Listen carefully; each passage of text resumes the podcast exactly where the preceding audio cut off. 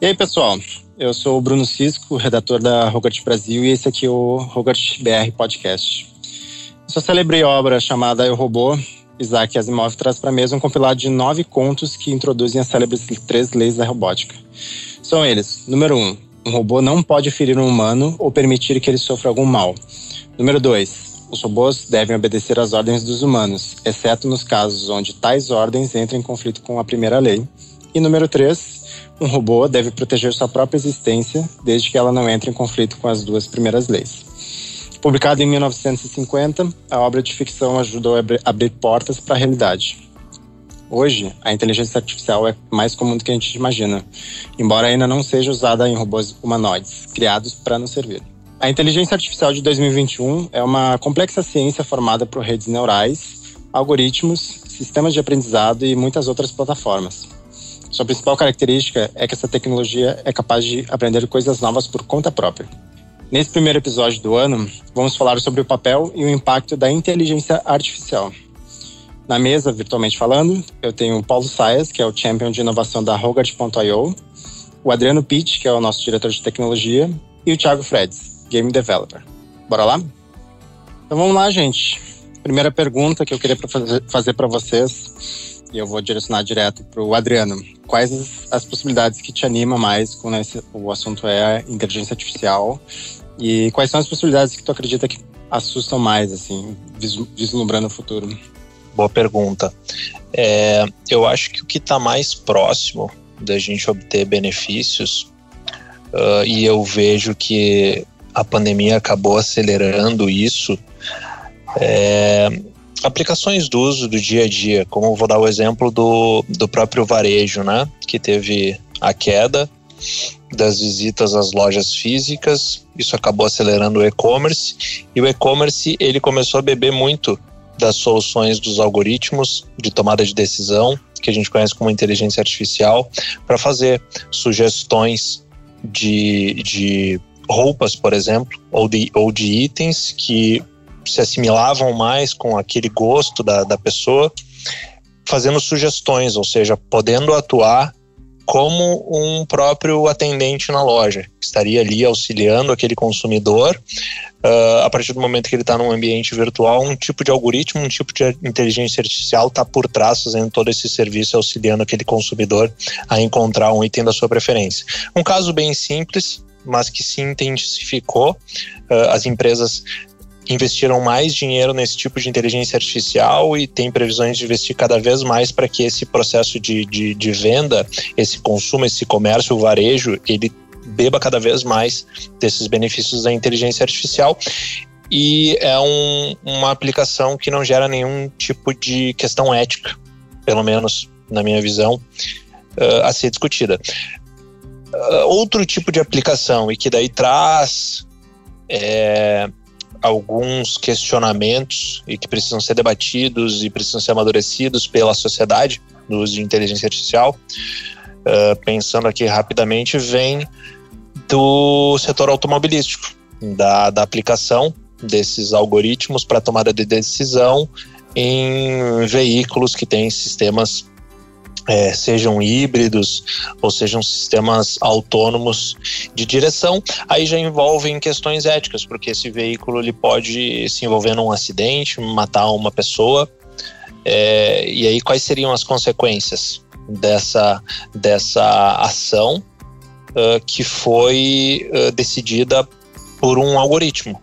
uma decisão que foi tomada por um algoritmo e levou uma consequência física no mundo real é, de um ser humano. Então, assim, essas tecnologias elas estão prontas, né? Os, os, veículos eles têm toda essa tecnologia por trás, mas eu acho que a sociedade ela precisa avançar muito na, na discussão da aplicação dessa tecnologia, das consequências, nas questões éticas, legais, sociais uh, que podem resultar dessa aplicação daí no caso aqui do exemplo da inteligência artificial no, nos veículos, por exemplo.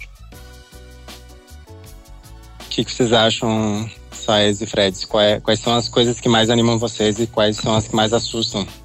Pô, eu, eu, eu sou muito otimista, assim. Eu tento não ser tão romântico, mas eu, eu acabo sendo, assim, porque eu acho que, linha geral, tem uma grande promessa da, da AI que me anima demais, que é realmente ver o real potencial do ser humano vindo à tona. E quando eu digo real potencial do ser humano, eu estou especificamente falando de nos liberar de. Tem, tem muito essa discussão de ah, AI vai roubar empregos e, e, e, é super recorrente, né? Quando a gente passou do, do, do motor a vapor para a eletricidade, a gente teve a mesma discussão. Quando entrou a primeira revolução industrial também. É, então é óbvio que a gente vai vivendo esses ciclos, mas existe sim, um, na, no, na minha visão pelo menos, um, uma direção comum que é no sentido da gente realmente fazer tarefas uh, grandes, tarefas importantes, né, de potencial filosófico, de potencial ético, que são coisas que cada vez menos têm que ser manuais e chatas e repetitivas, né? Acho que o próprio significado de, de trabalho e emprego até fica um pouco uh, modificado. E isso me anima. É, quando as pessoas falam, claro, sobre ah, né, o, a Skynet vai, vai destruir o mundo e, e, sempre tem esse lado, eu, eu, eu não vejo ethos em tecnologia. Né? Para mim, tecnologia é uma ferramenta. Assim, é, é, a mesma coisa que você falar que uma chave de fenda pode ser usada para assassinar alguém ou para apertar um parafuso. Entendeu? Ela é uma ferramenta. Não é ela que é provida da maldade ou da bondade. Né? Uh, e, e sim, claro, ela pode fazer as duas coisas, como né? A, a, fissão nuclear pode fazer uma usina que, em boas condições, gera energia limpa e democrática para todo mundo, mas também pode ser uma bomba é, e aí que entra a questão da democratização da AI, que esse para mim é, é, o meu ponto principal. E aí voltando no real benefício para a humanidade, eu acho que o, o, grande risco, resumindo bem o meu pensamento, é quando as grandes AIs estão na mão de só algumas corporações ou só alguns indivíduos. E isso é um problema muito sério. É, quando ela está democratizada e ela está na mão do indivíduo e, e, e, das pessoas como um todo, eu olho com muito bons olhos. Acho que eu resumiria assim. Fred, quer acrescentar alguma coisa? Na verdade, mais comentar em cima do que vocês dois já falaram. Acho que vocês falaram bastante coisas bem interessantes, assim, dois pontos que são bem, bem profundos, né? O Adriano comentou essa questão da ética envolvida com a inteligência artificial. Eu não sei se a gente vai falar a respeito disso um pouco mais adiante, mas eu lembro que lá atrás o Asimov já tinha falado das leis da robótica, né? E era tudo muito focado em cima dos robôs e dos é, algoritmos, enfim, dos programas que rodariam com toda essa inteligência, né? Como se eles tivessem essa capacidade de discernir coisas e entender o mundo humano em que eles estão situados e aí tomar suas decisões de acordo com ética. E a gente sabe que hoje em dia que não é assim que as coisas funcionam. Obviamente, são programas escritos por pessoas, são programas escritos por empresas. E então, essa responsabilização por acontecimentos como um acidente, um atropelamento, por exemplo, de um carro é, autônomo, a gente tem que discutir sobre quem que vai cair isso. E eu acredito que isso tem que cair sobre a empresa ou sobre as pessoas, enfim, que criaram aquele, aquele programa, né? O carro em si não é dotado de nenhum tipo de ética para conseguir discernir o que é que ele está fazendo. E um outro comentário que eu gostaria de fazer seria sobre a fala do Saias, quando tu comenta, Saias, que é, a gente passou por esses processos de maquinários ou invenções, né, tirando o emprego de outras pessoas e que, enfim, a gente já passou por isso, é uma coisa que é comum. Sim, a gente passou por isso e é uma coisa que é comum, mas não necessariamente eu acho que seja uma coisa boa, porque é, empregos que a gente sabe que facilmente poderiam ser é, trocados por uma AI, e isso aí eu não sei exatamente quem que faz a listagem disso, mas eu acho que todo ano, periodicamente, sai uma listagem daqueles empregos que estão mais propensos a serem trocados por um, por um programa de computador. A gente tem no topo da lista, muitas vezes, aparecendo atendimento de telemarketing, né? Uh, são pessoas que, se forem substituídas por um programa, elas vão ficar desempregadas. E sabendo que é um programa que é fácil, um programa, desculpa, um trabalho que é facilmente substituído por um programa, uh, dá para supor que seja um trabalho que também não requeira tanta qualificação. Se essa pessoa não tem tanta qualificação, ela vai ficar desempregada e vai ter muita dificuldade de se recolocar no ambiente de trabalho novamente. Como tu mesmo disse, então isso já vem sendo dito há muito tempo, mas O que de fato acontece é que a gente continua a trabalhar da mesma maneira, a gente continua a produzir da mesma maneira, apenas o custo total da produção é que fica mais barato, né? Para quem tem a possibilidade então de escolher como produzir as suas coisas. Quem sempre trabalhou da mesma maneira, quem sempre produziu da mesma maneira, continua trabalhando da mesma maneira. Aí ela não necessariamente facilita a vida dessa parcela da, da sociedade.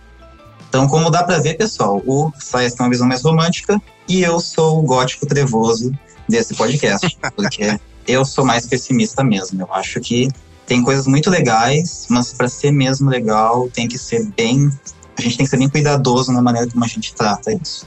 Mas é, o contraponto é justamente bom. Eu acho que eu acho que vocês têm alguns pontos que são interessantes de, de a gente tentar se aprofundar, mas acho que basicamente uh, a gente tem em comum essa visão de que a inteligência artificial ela é uma grande ferramenta, assim como foi a internet, assim como foi a eletricidade, assim como foi um, a energia nuclear, só que ela, quando começa a ser usada para um, um fim, digamos, destrutivo ou até mesmo uh, ganancioso, ela começa a se tornar um incômodo, né? E eu acho que uh, isso é um grande dilema, assim, que, é, que a gente tem, que eu vejo particularmente que a gente tem com inteligência artificial atualmente, assim. Então, claro que para algumas pessoas ela ela serve para fazer um pouco esse trabalho sujo, né? Ou seja, sei lá, vamos criar uma inteligência artificial como já existe, né, para pegar todas as fotos que eu tenho no meu celular e categorizar elas. Então, ah, foto de praia, foto de gato, etc. Tal. Então, isso é uma, é uma, digamos, uma coisa legal que pode ser feita sobre isso, né? Ou até mesmo como a Amazon tem nos Estados Unidos, acredito, e na Europa, um sistema de automatização de compras no supermercado, né?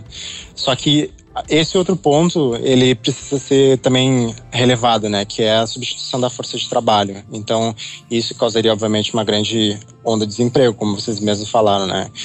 E aí, nesse meio, nesse, nesse meio de campo, existe o governo, né? Existem as leis. Então, uh, vocês acham que os, os governos muito embora esteja sendo discutido uh, que talvez um, uma visão mais liberal do, por parte dos governos seja um caminho uh, que, que possa ser seguido, mas vocês acreditam que essa regulamentação dos governos é importante neste momento que a gente está discutindo, que isso está evoluindo? Ou vocês acham que é uma coisa mais Uh, vamos ver o que vai acontecer, vamos ver até onde vai essa tecnologia para depois ir meio que trocando, trocando a roda do carro com ele andando. Qual é a opinião de vocês? Eu acho muito difícil, sabia? É, porque, de novo, acho que para todos os exemplos de mau uso de AI que a gente usou, são comportamentos que já são crime, com ou sem a AI. Se a AI está ajudando, é porque, de novo, ela é uma ferramenta, mas também se não tivesse a AI, não significa que a contravenção não existiria. Então, eu acho um pensamento um pouco perigoso. Mas sim, e, e, e colocando até o que o Fred falou, a gente está vendo exemplos muito horrorosos acontecendo no mundo, né? O caso dos, dos Uyghurs lá da, da dos, do, do, grupo minoritário muçulmano da China, né? E a China está usando AI massivamente, assim, reconhecimento de imagem e, e até para categorizar eles e isolá-los socialmente, né? Isso para mim é um exemplo muito claro do que, que acontece até por envolvimento e atuação do governo. Né? É, mas aí eu pergunto de novo, deixo essa pergunta para vocês: se não existisse AI, a, a, discriminação com os Uyghurs não ia existir? Né? É, essa é a pergunta que eu faço.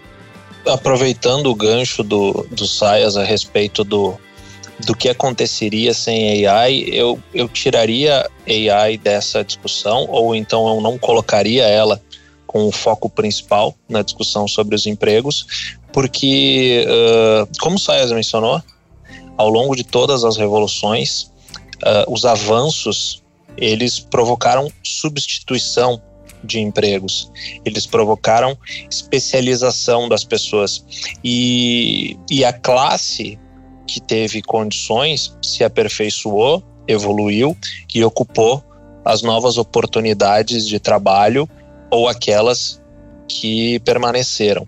E com qualquer evolução tecnológica, seja AI ou seja Big Data, é, ou seja, qualquer nova que venha a surgir, haverá essa uh, mudança no contexto.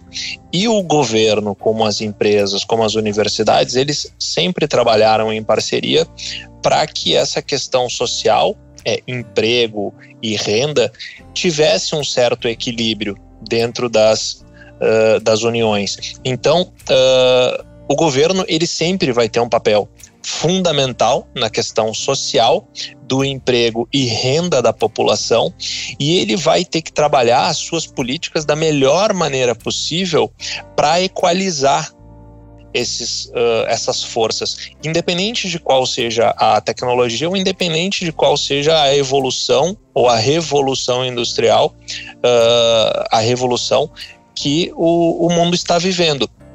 Então eu quero dizer que, ó, sim, é, a gente precisa considerar a mudança que vai haver na, no cenário uh, dos postos de trabalho a, a, partir do momento que as atividades mais uh, simples, mais corriqueiras, aquelas que nós conseguimos colocar em um algoritmo a tomada de decisão ela possa ser feita por um algoritmo e isso vai substituir a mão de obra. E, em conjunto, empresas, governo, universidades vão trabalhar pensando formas de alocar essa capacidade produtiva que vai ser substituída. Essa, essa força de trabalho, ela não precisa ser desprezada simplesmente porque um algoritmo passa a executar uma atividade. Pegando um exemplo de uh, processos uh, offshore que empresas mandam para a China para olhar dados de notas fiscais e imputar dentro de um sistema. Uh, eu tenho uma capacidade produtiva para fazer essa atividade, eu posso substituir por inteligência artificial, mas eu não preciso necessariamente jogar fora essa capacidade produtiva, eu posso realocar ela. E aí o governo tem um papel muito importante nas suas políticas, em conjunto com empresas de universidades, em pensar em formas, em incentivar alternativas de alocação dessa mão de obra não precisa necessariamente ser desprezada, e aí vem o papel do governo em simplesmente não fechar os olhos para essa mudança e começar a se planejar, começar a se planejar desde agora em como que essa migração, esse movimento, essa evolução da sociedade vai acontecer para que esses, essa força de trabalho, para que esses postos de trabalho, eles sejam redistribuídos ali no futuro.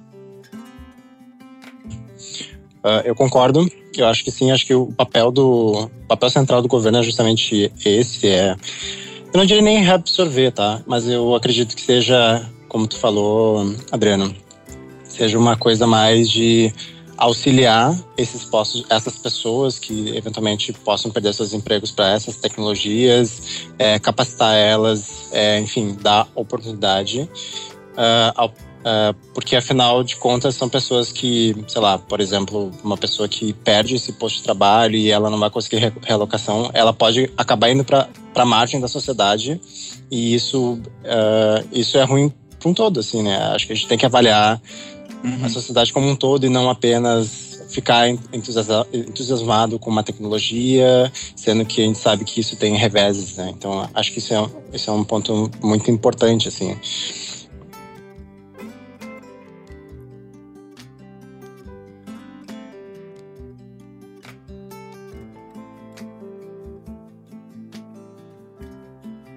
Concordo totalmente com o que o Adriano falou. Eu acho que o governo ele tem que ter esse papel de conduzir as coisas, de analisar as coisas, de gerenciar como que isso está afetando a sociedade e realocar essas pessoas e treinar essas pessoas e capacitar. Porque como tu também estava falando agora, é, Cisco, uh, isso é uma coisa que vai fazer mal para todo mundo. Não é somente para essas pessoas que ficaram então marginalizadas, né? Porque isso tudo acarreta em vários outros problemas sociais, em vários outros gastos que o próprio governo também vai ter que ter para conseguir auxiliar essas pessoas. Então, é isso daí. Eu acho que não dá para a gente só ficar em, muito entusiasmado e esquecer de todas essas possíveis consequências que são, né? As boas são muito boas e as ruins podem ser até muito piores do que as boas e não compensar elas. Né? Quer falar alguma coisa, Eu ia. É, que eu acho que tem um outro aspecto também. A gente está conversando de aspectos bem práticos, né?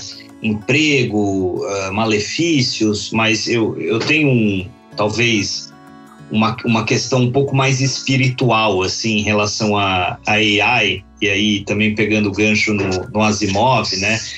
O, o, o Asimov, exatamente, você imagina, em 1950 ele vinha com essas leis, né, que assumem um nível de onisciência e, e, consciência que a AI não atingiu ainda, mas que já traz essa preocupação de um, ok, precisamos ter leis, precisamos formatar, mas tem uma outra também que é o teste de Turing, né, que eu, que eu amo, é, e é também da mesma época, 1950, que é essa exatamente essa, esse teste onde um ser humano seria 100% enganado e não saberia distinguir se ele está lidando com uma AI ou com um ser humano real. E, e aí, né, enfim, gente, várias referências, né? O, o Her, né, que tem a Samantha, e tá acontecendo agora na China, sempre a China, né? A Xiao Yisi lá, que é a, tem um monte de gente que está tendo relacionamento com a AI, né? Relacionamento sério. Uh, e isso é uma parte que nem governos né, conseguem muito interferir. É, é uma coisa muito sensível e, e, que começa a um pouco botar em, em, em, discussão o que é ser humano, o que é se relacionar e qual o papel que a inteligência artificial tem nisso. E essa, essa é uma que me preocupa. Sempre que eu penso a tendência de telemarketing que vão perder o emprego, sim, elas vão perder emprego porque elas estão fazendo uma tarefa que a AI pode fazer. Mas tem tantas tarefas que a AI não pode fazer e que precisa de ser humanos e que precisa de empatia e precisa de alma e precisa de tudo isso, sabe? É, e, e, o meu medo começa a ser quando essa, essa divisória vai se borrando e se perdendo, né? Como está acontecendo com esses exemplos aí que eu trouxe. Então, deixo de pensamento para ouvir o que vocês acham. Eu queria comentar. Porque tu falou essa questão mais espiritual e, enfim, coisas que seres humanos poderiam fazer ou não. E aí, posso estar tá falando uma bobagem aqui, porque já faz tempo que eu vi esse filme, de repente minha memória tá confusa. Mas aquela nova versão do Blade Runner, que é a 2049? 79? 48, talvez. É. 48,6, talvez, não sei. Que ele se apaixona por aquela que é um holograma, né? E ainda tem uma mulher que é real mesmo aquela cena que eles estão no apartamento e as duas se unem, assim, tipo, sob a luz do holograma, é uma. Acho que a gente pode usar como uma metáfora visual para isso aí que tu tá falando agora. Também tem um lado espiritual envolvido com a IA, Sais. Não sou tão, tão realista assim, mas. Enfim, um comentário em cima do que tu disse. Não é tão. Não é tão deprê com isso. É. Pegando um carona um pouco nisso que a gente tá falando sobre posto de trabalho e trazendo um pouco essa discussão para nossa nossa vivência, pelo menos a de nós três aqui nós quatro. É, dentro do, desse campo de inteligência, de inteligência artificial, uh, o que, que vocês enxergam como possibilidades dentro da produção digital e da publicidade? Eu sinto que aí, aí eu vou voltar no, no começo do que o Adriano falou, que para mim é, é, é, perfeito e é totalmente em linha com qual é o potencial real, aplicável, né?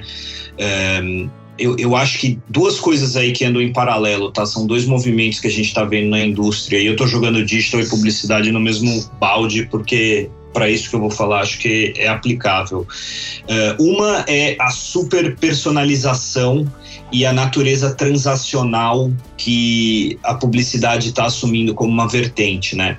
É, claro que tem vários pensamentos, tem gente que ainda fala que não, comunicações de massa ainda são necessárias, é, tem gente que fala que sim, mas com personalização. É, eu, eu, como consumidor, eu já não quero mais ver publicidade. E, e falar isso para mim é até difícil, né? Porque eu sou formado nisso, eu tenho 20 anos trabalhando nisso.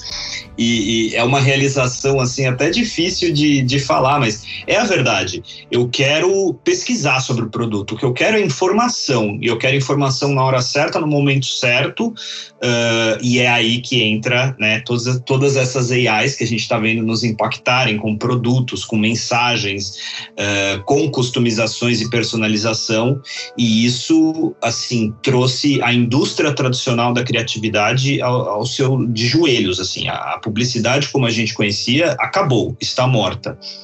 E, e, e, voltando também no potencial da AI que ela tem, uh, não é que isso significa o fim da criatividade humana, muito pelo contrário. Tem um, tem um termo que eu acho maravilhoso que é o Data Driven Creative, né? Então, a, a criatividade que de fato vem né, de, de dados, de insights trabalhados, muitas das vezes por algoritmos que estão te dando ali oportunidades de comunicação.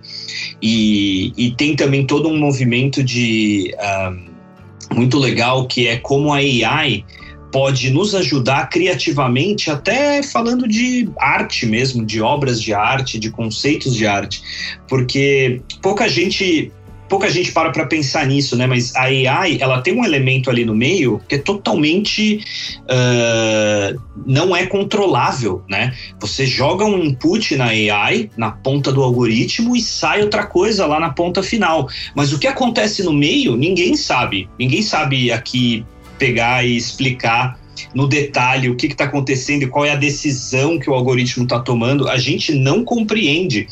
E isso querendo ou não, tem um elemento aí de exploração, de teste, de tentativa, de estar tá aberto ao resultado que vai sair dessa AI.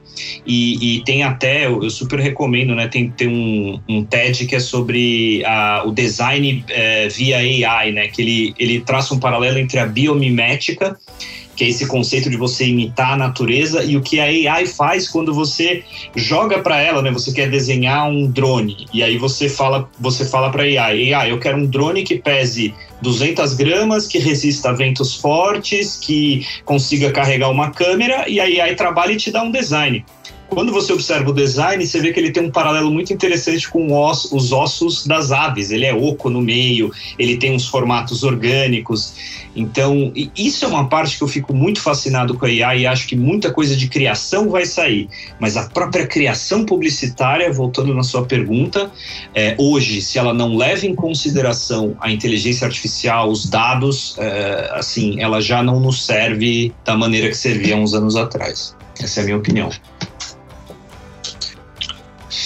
Eu concordo com o Saias e é muito importante a informação que ele trouxe da forma como ele, como ele trouxe, porque é, pode ser interessante observar que não necessariamente isso daí esteja fazendo algum tipo de uh, substituição da mão de obra, mas aperfeiçoando a entrega de um produto que antes já era entregue pelas pessoas e agora ele está sendo potencializado. Então, ao invés de se entregar um, um, um, marketing estático, agora a inteligência artificial ela nos permite uh, uma dinâmica de entrega de marketing personalizado alimentado por todos esses dados, por, esse, por essa infinidade monstruosa de dados que são coletados a todo tempo e a inteligência artificial ela pode nos, nos ajudar a processar essas informações e personalizar a entrega da experiência para o usuário final. Então esse é um ponto que, como o Sayas uh, uh, falou, ele é imperativo, ele é indiscutível. Não, não existe mais aquele marketing do passado e hoje ele é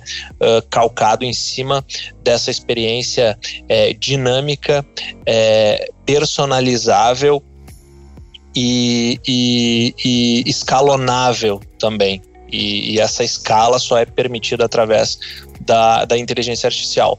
Muda também algumas questões de produção áudio e visual, porque a inteligência artificial ela, ela permite uh, criação de músicas, seja da, da melodia ou seja uh, do próprio do próprio da própria letra da, da música, então baseado em padrões, essa inteligência artificial ela pode formular uma música por completo, ela pode ser aplicada em questões visuais para mudar a, feição de um personagem, para que ele não precise repetitivamente uh, produzir a mesma cena até encontrar a perfeição, ele pode produzir de uma forma Uh, aceitável e a inteligência artificial aperfeiçoar essa performance. Pode-se também mudar no caso de, um, de uma empresa ou de um filme em escala global, a, os lábios do personagem para que ele fale em diversas línguas, então isso é, é positivo, porque isso daí acaba tornando, acaba quebrando as barreiras, né? As, bar as barreiras regionais, as barreiras linguísticas e acaba contribuindo para uma inclusão e uma diversidade ainda maior, então pontos positivos que a inteligência artificial consegue entregar no nosso contexto e, e outras aplicações que aí eu, eu, eu abro uh, para o Fred comentar comentar sobre muitos das, da, muitas das suas provas de conceito aplicadas ao nosso mercado de trabalho que ele tem feito e que ele tem conseguido entregar resultado e ele pode falar um pouco mais sobre essas aplicações comerciais da inteligência artificial. Um, primeiro de tudo, eu concordo com o que vocês dois disseram. Eu acredito que, como tu também falou agora mais pro final, Adriano, de fato a gente aperfeiçoa entregas, não necessariamente reduzindo os postos, né? Quando tu comentou ali sobre a tradução automática de filmes, por exemplo, a gente sabe que isso é possível, né? A gente tem contato com esse tipo de aplicação. Tu não precisas não ter mais os dubladores, tu apenas vai garantir que a pessoa na, no, no novo idioma vai estar com os lábios completamente ajustados àquela nova língua, né? Então fica uma entrega muito mais, muito mais interessante, assim. E com relação a POCs e com relação a experimentos, a gente consegue fazer muita coisa hoje em dia. A gente tem bastante facilidade em termos é, de tecnologia para isso. Então, hoje em dia, tu chuta uma pedra, tu consegue é, um curso para estudar um pouco sobre machine learning, sobre inteligência artificial, pelo menos para te dar um, um contexto geral sobre isso. Tu consegues entender que está sendo dito, pelo menos e ter conversas né, com outras pessoas a respeito do tema. Claro que com a prática, com a mais mais cursos de qualificação, tu vai te aprofundando nisso, tu vai entendendo mais. Tecnologicamente, a gente tem suporte de vários frameworks para isso, a gente consegue é, entregar páginas que vão ter algoritmos rodando ali dentro, seja para reconhecer se o teu cachorro gostou mais de um produto ou de outro, seja para reconhecer se a pessoa está fazendo alguma brincadeira na frente da câmera e o site sei lá, de repente dá algum benefício para ela, algum desconto, e isso tudo com um desempenho aceitável. Então, com relação a desenvolvimento, com relação à criação de IA, é realmente um cenário bastante otimista e bastante convidativo para quem tem interesse nisso hoje em dia. Nessa parte, não sou nem um pouco gótico trevoso, acho bem legal, bem interessante chamo para cada vez mais pessoas virem para essa área porque realmente é muito massa. Pessoal, então, muito obrigado pela participação de vocês. Acho que a gente tá tava adiando esse papo já fazia algum tempo, enfim, por agendas e tudo mais. Uh, acho que temos construímos coisas interessantes aqui. E, e, enfim, muito obrigado. Valeu. Muito obrigado aí. Queria dizer que AI é tech, AI é pop, AI é tudo. AI é água. Valeu, galera. Muito obrigado pelo convite, pessoal. Gostei é um, é, um, é um, um, prazer dividir esse assunto com mentes brilhantes como os senhores. Quando quiserem, eu, eu topo. Bora. Valeu, Valeu gente. Parabéns, pessoal. Abraço. Abraço. Abraço. Tchau. Valeu.